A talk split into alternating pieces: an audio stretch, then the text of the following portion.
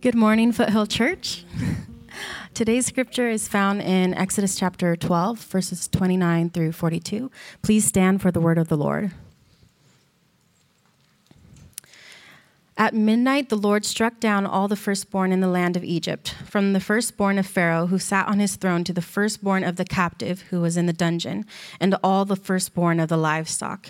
And Pharaoh rose up in the night, he and all his servants and all the Egyptians, and there was a great cry in Egypt, for there was not a house where someone was not dead. Then he summoned Moses and Aaron by night and said, Up, go out from among my people both you and the people of Israel, and go, serve the Lord as you have said. Take your flocks and your herds as you have said, and be gone, and bless me also. The Egyptians were urgent with the people to send them out of the land in haste, for they said, We shall all be dead. So the people took their dough before it was leavened, their kneading bowls being bound up in their cloaks on their shoulders. The people of Israel had also done as Moses told them, for they had asked the Egyptians for silver and gold jewelry and for clothing. And the Lord had given the people favor in the sight of the Egyptians, so that they let them have what they asked. Thus they plundered the Egyptians. And the people of Israel journeyed from Ramses to Succoth, about 600,000 men on foot, besides women and children.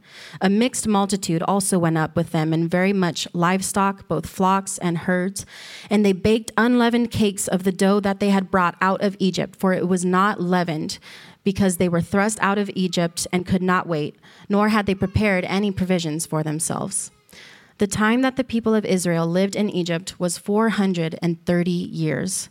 At the end of 430 years, on that very day, all the hosts of the Lord went out from the land of Egypt. It was a night of watching by the Lord to bring them out of the land of Egypt. So, this same night is a night of watching kept to the Lord by all the people of Israel throughout their generations. This is God's word. You may be seated.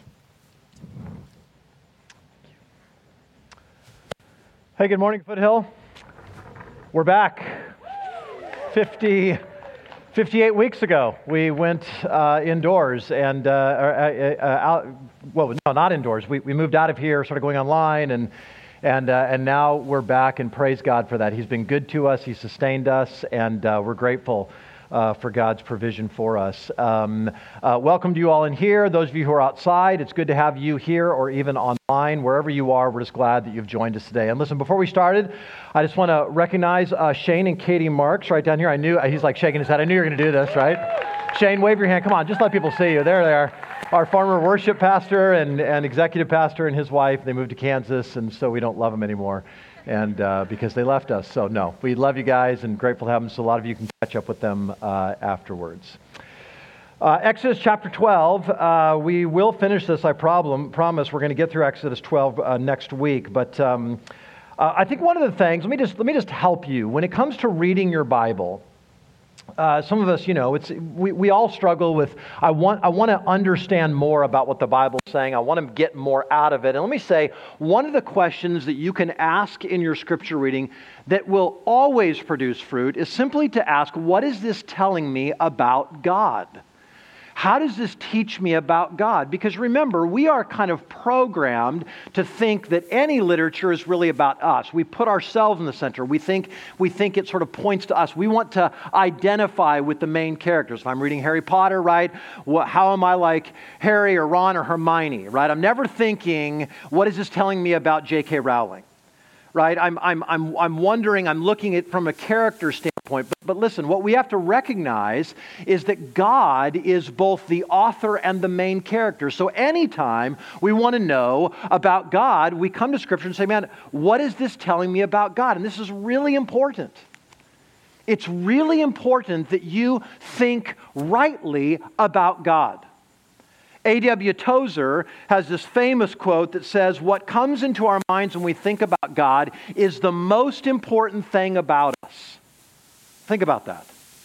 The history of mankind will probably show that no people has ever risen above its religion, and no religion has ever been greater than its idea of God. For this reason, the most important fact about any man is not what he may say or do, but what he in his heart conceives God to be like. We tend to move toward our mental image of God.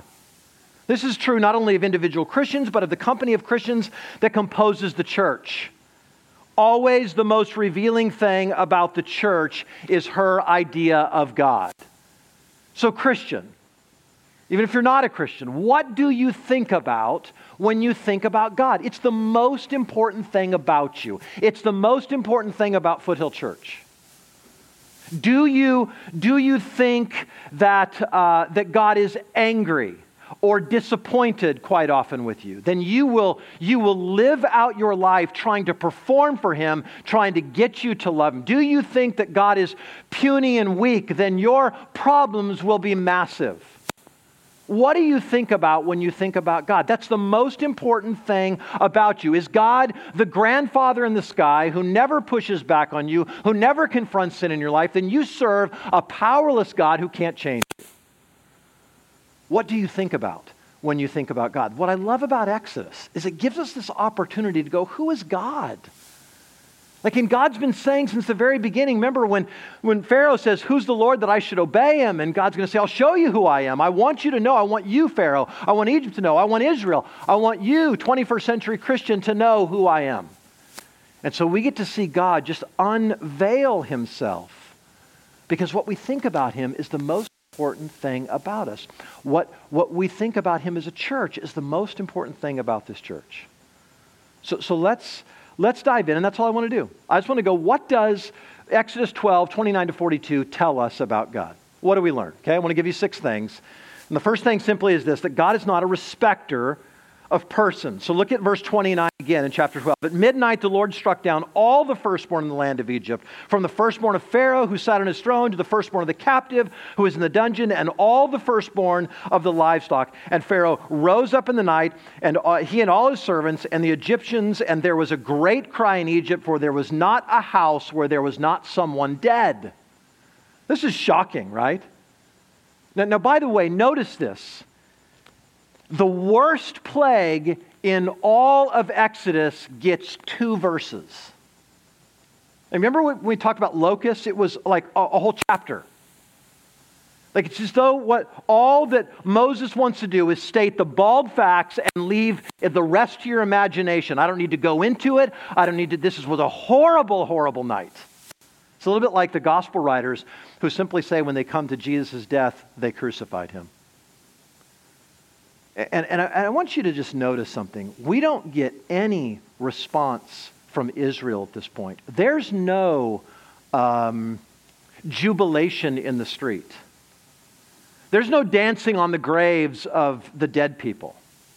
In fact, we don't even, there's not even an indication that this is, this is something that God is rejoicing over. Like, this is a horrific night. Can you imagine this?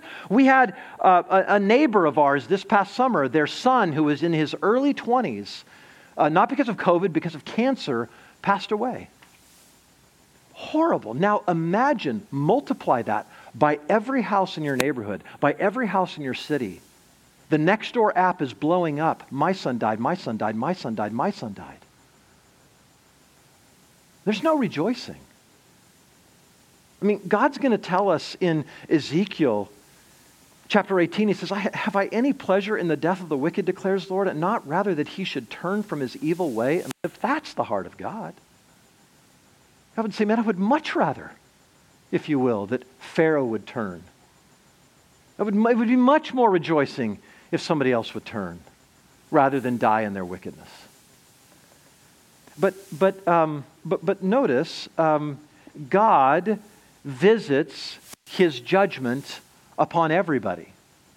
This is why I say God's no respecter of persons, right? So it goes to Pharaoh's palace, it goes to the slums of Egypt.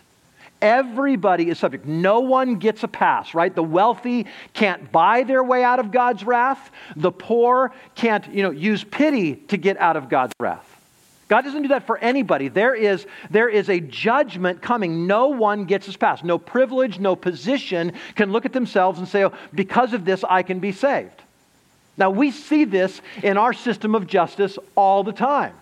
A lot of people who are wealthy can sort of buy the best lawyer, they can figure ways out, and they get out. That's not going to happen with God.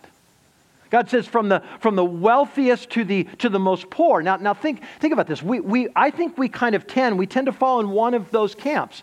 We think, okay, I'm an impressive person. Man, I have really leveraged what I've been given. I'm an upstanding member of my community. I, I have done great things. I'm impressive in, you know, people look around me and go, boy, you've really done a lot. You're a community leader, whatever. And we think, okay, that's got to count for something. Or or we think, um, I haven't been given the opportunities that other people. I've suffered in ways that other people haven't suffered. I've been dealt a bad hand. Do you understand? None of those things stand before God. Right? We have this symbol for justice. You, you remember what that is from maybe your classes in high school? The symbol for justice in America is it's, it's a lady and she's blindfolded and she's holding scales. Now, now why? Because it's supposed to be that justice doesn't get prejudiced by what's in front of them.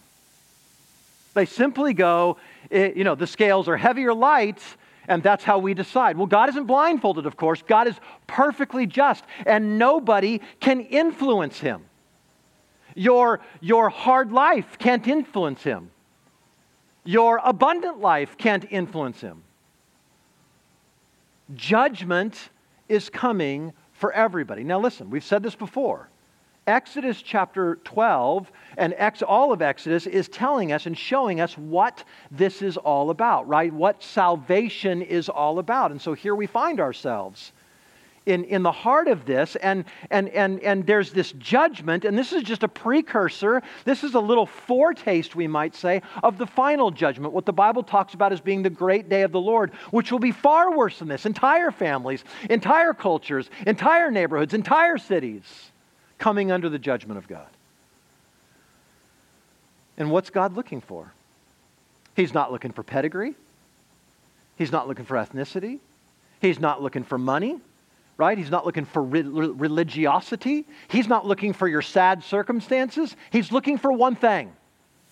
Right? He's looking for your faith, right? I mean, this is this is Luke chapter chapter 18 and verse 8. Jesus says, "When the Son of Man comes, will he find faith on earth? When the destroying angel passes through Egypt, will it find that people have put their faith in the means that God has given for their deliverance? The blood of the lamb." When the Son of Man comes, will he find will he find faith? That's what he's looking for. Faith in Jesus, right? That's the only thing he's it doesn't matter how high you've climbed, how low you've sunk. God's looking for one thing. Have you put your faith in Jesus? That's what allows us to escape. God is no respecter of persons. That's the first thing. Second thing I want you to see is that God always gets his way. Look at verse 31. Then he summoned Moses and Aaron by night and said, Up, go out from among my people, both you and the people of Israel, and go, serve the Lord as you have said. Take your flocks and your herds uh, as you have said, and be gone and bless me also. Now, there's a lot we could say about this, but here's what I just want you to see. Remember back in, in chapter 5, Pharaoh says to, to Moses again, Who's the Lord that I should obey him? And now God has shown him. I've shown you the Lord. And now they are, they are told, Okay, we're, we're done. And Pharaoh simply says, Go and worship. Just, just leave, right? I'm going to give you everything you've asked for. You asked for your people to be set free. You asked for your flocks and herds. You asked for children and wives. I'm letting you, all that's going to go. By the way, when he says bless me, he's not repenting He's like, just, can you just please make sure everything's okay? There's, there's no sense in I want to worship your God. So, so, so, so here, here he's finally giving, giving what Moses has been asking for throughout 10 plagues. Now, now, let's say it this way. What did the hardening of Pharaoh's heart over and over and over get him? Exactly nothing. Nothing. Because God always gets his way. Do you know this? God always, always gets his way. He's never going to be thwarted. Right? Remember Philippians chapter 2? So that the name of Jesus, every knee should bow in heaven and earth and under the earth, and every tongue confess that Jesus Christ is Lord to the glory of God the Father. That's not saying someday all the earth will be saved. That's saying you will either bow your knee now willingly, humbly, or you will be made to bow your knee because you will finally see that He is the King of kings and the Lord of lords. And you'll bow because God always gets his way. And, and notice this, right? Like I said, he's no respecter of persons. So from the from, from, from those in the highest halls of power to those to the most terrible slums, to jail cells, to wherever, God will always get his way. From, from cities to, to ghettos, to the countryside, every knee will bow the atheist and the ambivalent, every knee will bow. Donald Trump will bow. Joe Biden will bow. Kim Jong un will bow. Xi Jinping will bow. Queen Elizabeth will bow. Every knee, and you and I will bow. Because God always gets his way. Superpowers and city councils. Every knee will bow. So, what exactly does hardening our heart against God in this life get us? Exactly nothing. Nothing. You don't win. God wins. So, what, what, what are we trying to do, right? He doesn't lose. You say, Yeah, I don't want to serve him. I, I want to live my life the way, or I'm going to be one of these people that sort of plays at religion and kind of does what I want to do, and I sort of serve him a little bit, but I don't really, and I haven't really bowed my knee to him. You will be made to. One way or another. It's either the easy way or the hard way. The easy is now, the hard is later. It's either you are humbled in this life before God, or you'll be humbled in the life to come because God always, always, always gets his way. We need to know that. The third thing I want you to see is that God's mercy can be severe. Now, here's what I want you to look at, look, look at verse 33. The Egyptians were urgent with the people to send them out of the land in haste, for they said, We shall all be dead. So the people took their dough before it was leavened, their kneading bowls being bound up in their cloaks on their shoulders. Now skip down to verse 39. And they baked unleavened cakes in the dough, and they had, uh, they had brought out of Egypt, for it was not leavened, because they were thrust out of Egypt and could not wait, for they had, for they, uh, nor had they prepared any provisions for themselves. Now we know, by the way, why they were they had to cook in haste, why they couldn't have leavened bread, right? Because they were going to leave in haste. And this is why. They left in haste, not because it just felt like fun, let's run. Uh, they, they did it because they were thrust out, they were sent away. Uh, now, don't mistake this for fleeing for their lives. That's not what's happening because it says he brought them out like his hosts. That's, that's the idea of an army. I mean, they just came out, they, they, they, they went out in, in probably a very orderly fashion. Yet it says that Egypt was like, please leave. You're ruining our lives by being here. You've got to get out of here. Now, why does that happen? Why are they thrust out? Why is there this urgency on the part of Egypt? And I want to suggest to you it's because this is what Israel needed. Right? How tempting. This is all they've ever known for 400, 430 years. It's all they've ever known. And now they're, they're being told they got to get out. Because surely there was some, if not most, that would say, well, you know what? God sure changed things for us, so now why don't we? Maybe we could stay. Maybe we could stay right here in Egypt, and maybe, maybe now Pharaoh will pay us and we'll get weekends and holidays and vacation, and life will be better, and we can just be here in the land of Goshen, and, and, and we don't have to leave Egypt.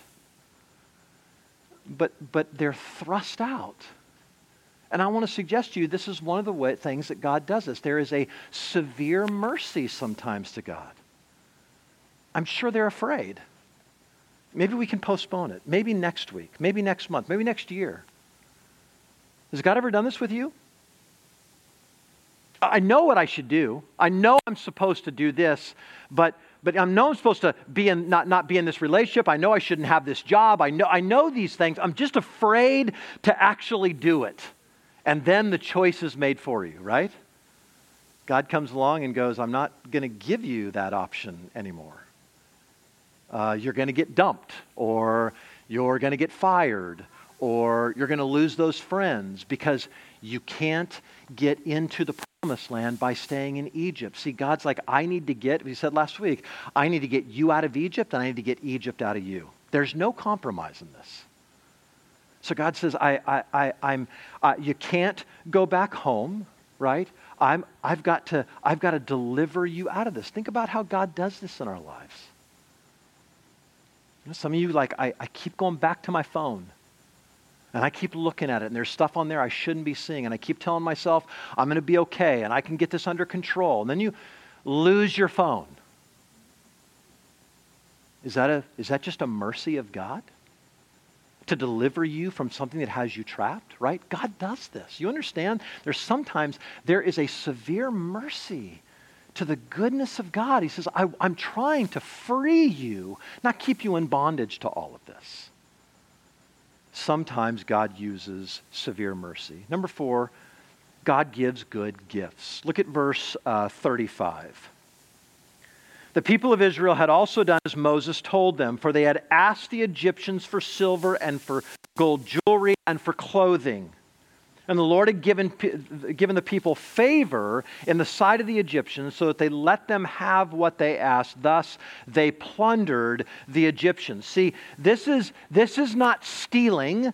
This isn't, you know, on their way out of town, they, they walk through and they plunder everything and, and you know, see us suckers, we, we, we, you know, in your face, we got you. No. Apparently, they walk to their Egyptian neighbors and says, Can you give us stuff for our journey? Here, take it take it. Take the clothing, take this, go. Because God gave them favor. Israel says, Man, how's this going to work? How is it? Like, we don't have even any time to pack. They're, we're being thrust out. How am I going to take care of my children?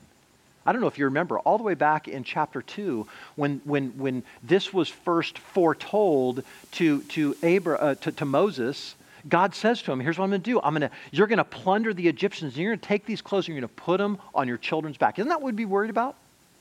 Moms and dads would be like, You know, I'm okay. I'm worried about my kids. And he says, I'm going to give you clothing.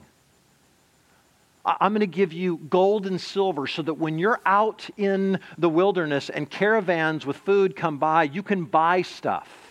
I'm going to take care of all of your needs. I'm going to give you a lot of bread and manna in the wilderness. I'm going to do all kinds of things to take care of all kinds of needs.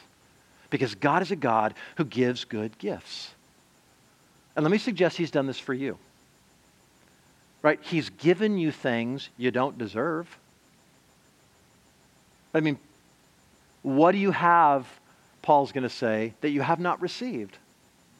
That car was a gift from God. That house was a gift from God. That job was a gift from God. That family is a gift from God. Whatever, right? We all have all kinds of things. We have, uh, we have intellect and abilities and opportunities that came to us as gifts from God. Now, the question is, what will you do with them? Because here's what's going to happen with Israel in just a, a, little while. In, in chapter 25, they're going to take that gold and they're going to erect a tabernacle. They're going to take all the clothing and all this fabric that they've been given and they're going to build this wonderful, you know, tabernacle, tabernacle to God. They're going to leverage it for God's glory. And then in chapter 32, they're going to erect a golden calf, an idol, with more of the gold. It's kind of kind of two ways of looking at how we use the good gifts God gives us, right? We either leverage it for His glory or we use it for our own. Remember what we said idols are? All that idols do is I'm going to them because I, I, I look around at the nations and boy, look what they do and look how they serve. And, and, and I want the prosperity and the wealth and health that they have. And so we go to those things, we go to those idols. Here's, here's, here's God saying, man, what, what will we do to, with, the, with the gifts that I give you? Because you've all been given them. You know, today, actually, in Acts 29 churches is a, is a church planting Sunday. It's a day when, when, when we're remembering kind of that we want to be all about planting churches. So we talk about this to you all the time, right? We, we want to be, like, what, what better way, if God has given you means, than leveraging Him for the glory of God rather than trying to line our own pockets, rather than keeping all of our opportunities and intellect and abilities to ourselves. God gives good gifts. What will you do with them? Number five, I want you to see God keeps his promises. So look at verse, uh, look at verse 37. Moses writes, And the people of Israel journeyed from Ramses to Sukkot, about 600,000 men on foot, besides women and children. A mixed multitude also went up from them with uh, very much livestock, both flocks and herds. Now, what, what's happening there? I, I, wanna, I want you to notice that, first of all, there's some obvious promises that God has kept. He's kept his promise to Pharaoh I'm going to show you who I am. He's kept his promise to the Egypt, same thing. He's kept his promise to, to, to Moses. Moses, you're going to go up and you're going to deliver my people. They're going to come out with you, they're going to listen to you. But, but the promises that God is keeping are far longer, have a much uh, longer heritage than just, than just Exodus uh, you know, 1 through 12. If you go back all the way to Genesis chapter 12, you get what we call the Abrahamic covenant.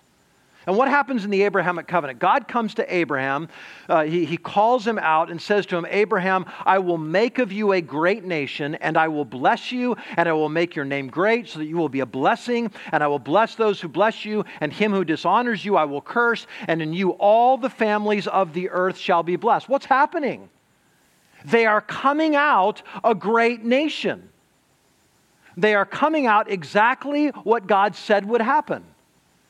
Now, by the way, um, if you were to go back to Genesis 12 and look at the context there, Abraham doesn't even have one child. And God says, I'm going to make you a multitude, a great nation. And so maybe Abraham's thinking, trying to conceive of what that's going to look like, right? How, no one would have conceived that the way God's going to do that is push you into a land called Egypt where you're going to be slaves for 430 years. See, what's the point?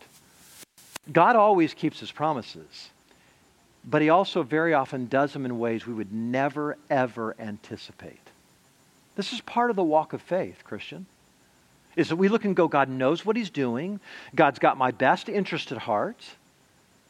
But very often he is working in ways that I don't understand and seem difficult and seem harder than they need to be. So God's making them a multitude. But also notice he says they come out with a mixed multitude. It's not just a great nation, but it's a mixed multitude. I want to suggest to you this is the, this is the fulfillment of the other part, or at least the beginning of the fulfillment of the other part of the Abrahamic covenant, that in you all the families of the earth will be blessed. This isn't just a Jewish thing. It's not just for Israel. It's this, in fact, what's interesting, if you saw the Hebrew, the, the, the word for Hebrew in, in Scripture, you know, it's this, this form. What they did to talk about the mixed multitude is they just took the, the word Hebrew and they, they moved the letters around as if to say these are just non Hebrews. They're, you know, rabble, whatever you want to say. It's this, it's this idea that they are not Israelites. They're not Hebrews. God is saying God never intended this to be a merely Jewish thing. He meant to us, He meant Gentiles to be grafted in to the people of God. So God is keeping that promise. This is what God always says. You know this? I'll never leave you or forsake you. In this world, you will have trouble. Be of good cheer. I've overcome the world. I mean, there is promise after promise after promise. God does that. But now, now watch this. The last thing I want you to see is that God watches over his people. Look at verse, uh, look at verse 40. The time the people of Israel lived in Egypt was 430 years.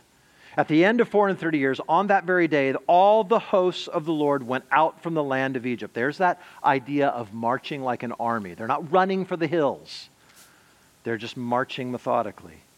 It was a night of watching by the Lord to bring them out of the land of Egypt. Isn't this? I love this. That word watch can be translated keep, same word uh, very often in the Old Testament. It's this idea of God is sort of brooding over, God is making sure everything turns out exactly as He had planned. He is watching meticulously over them to give them the gold and silver they need to buy things, to give their children clothing, to make sure everything is taken care of according to His promise. And, and this is a theme you're going to see throughout Scripture. Just, just let me just take up this challenge at some point. Just go to a concordance, go and just look for all the instances of the word watching or watch or keeping, and look how often it refers to God. Let me give you one example. I love this. Psalm 121 is what's called a psalm of ascents.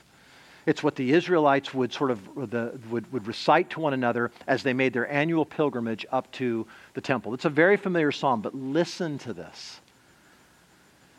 I lift up my eyes to the hills. From where does my help come from? Right? That's a question. He's not saying my help comes from the hills. He's saying, I don't know where I'm going to be helped from. My help comes from the Lord who made heaven and earth. Now look at this. He will not let your foot be moved. He who keeps you will not slumber. Behold, he who keeps Israel will neither slumber nor sleep. The Lord is your keeper. The Lord is your shade at your right hand. The sun shall not strike you by day, nor the moon by night. The Lord will keep you from all evil. He will keep your life. The Lord will keep your going out and your coming in from this time forth and forevermore. God keeps and guards his people. And so, what's happening in Exodus 12? He's saying this is what God did. And now he says, the, the, the, the, right response to that keeping is what? That then they watch in return. Isn't this interesting? I want to suggest to you, like the gospel's being played out here. They don't watch in order to get God to keep and guard and watch them. They watch because God has watched them. And here again, here's another theme in Scripture that you're going to see that the people of God, what Israel is doing and what the annual feast would do, would remind them hey, let's stay up and let's watch, right? This is a symbol of our trust in God, that He cares for us and that He's coming back for us. And so, what do we do as New Testament Christians? We do what Paul says. Paul tells the Thessalonians, he says, Man, I knew your conversion was real. I, I, knew because you had turned from idols to serve God. And then he says this to wait for his son from heaven. To wait for. There it is. It's this watching, it's this waiting. I'm waiting, I'm looking. He reminds the Philippians, our citizenship is in heaven, and from it we wait for a Savior, the Lord Jesus Christ. He says to Timothy, he says, Henceforth there is laid up for me, Paul, a crown of righteousness, which the Lord, the righteous judge, will award to me on that day, and not only to me, but also those who have loved his appearing. There's that idea. They're, they're waiting, they're watching. I'm looking out for the appearing of God. This is what New Testament Christians do. And the writer to the Hebrews, he wants to encourage us not to give up, not to punt on our faith, and says Christ will appear a second time, not to deal with sin, but to save those who are eagerly waiting for him. We watch, we wait eagerly with all patience. Do you see this? This is a beautiful picture that we get. And by the way, this isn't all of God, right? God's like an iceberg. We've said this before. You know, nine tenths of him sits under the surface that we can never know. He's just revealed to us this little tip of the iceberg to show us uh, uh, all that he is. He, he is a, he's no respecter of persons. You're not going to get a free pass. Have you put your trust in His provision, the Lamb that was slain since the foundation of the world, Jesus Christ? He always gets His way. It's either the hard way or the easy way. Which way will you choose? Will you harden your heart like Pharaoh and it'll get you nothing, or will you soften it and believe? He, he, his mercy can be severe. God knows what He's doing. And some of you are experiencing this right now, man. It's, I, I feel like God is thrusting me out. Hear me. God's being merciful to you, and you will look back and say, Thank you, Jesus, for what you've done for me. He gives good gifts. What will you do with them? Use them for yourself or leverage them for Him? He keeps His promises always. Not in ways we think about, but always keeps His promises, and He watches over His people. And so, because that's our God, we watch for him. We wait for him. He's coming. He, he hasn't stopped caring. He, he, he's listening. He's not absent. He hasn't forgotten about us. And one day he will come to rescue us in his time, in his way. The answer is simply will you trust the God that Exodus reveals? Bow your heads with me and let's pray. Father, we, we thank you. We thank you for your word, and we, we thank you for the ways that it reveals uh, you to us. Um, and how we get to learn who you are. That uh, God, we want to think rightly. This is the most important thing about us. And so I pray, instruct us, teach us, and show us who you are as we open your word, as we uh, dive into your word throughout the week, as we listen and, and take in your word here on Sunday. God, speak to us, I pray. And God, I pray for those who are here or listening or outside who, who perhaps would say, Man, I've, I've, I've hardened my heart against him, and I'm, I'm maybe expecting God to give me some credit, give me some slack for things that I've done. When you say, Man, it's not on any of those things, it's because you put your faith, your trust, your hope in Jesus Christ. And so today, God, I pray that that would happen. I pray that people would put their hope there. I pray that those of us who have put it there would remind ourselves again that, that, that our hope is built on nothing less than Jesus' blood and righteousness. And so, Father, help us. We, we, we want to be anchored once again into this great hope that you've set out for us. Build our faith because we serve a big God. We serve a gracious God. We serve a gift giving God. We serve a God who always gets his way. And so may we walk before you with fear and trembling, I pray. And I ask this in Jesus' name. Amen.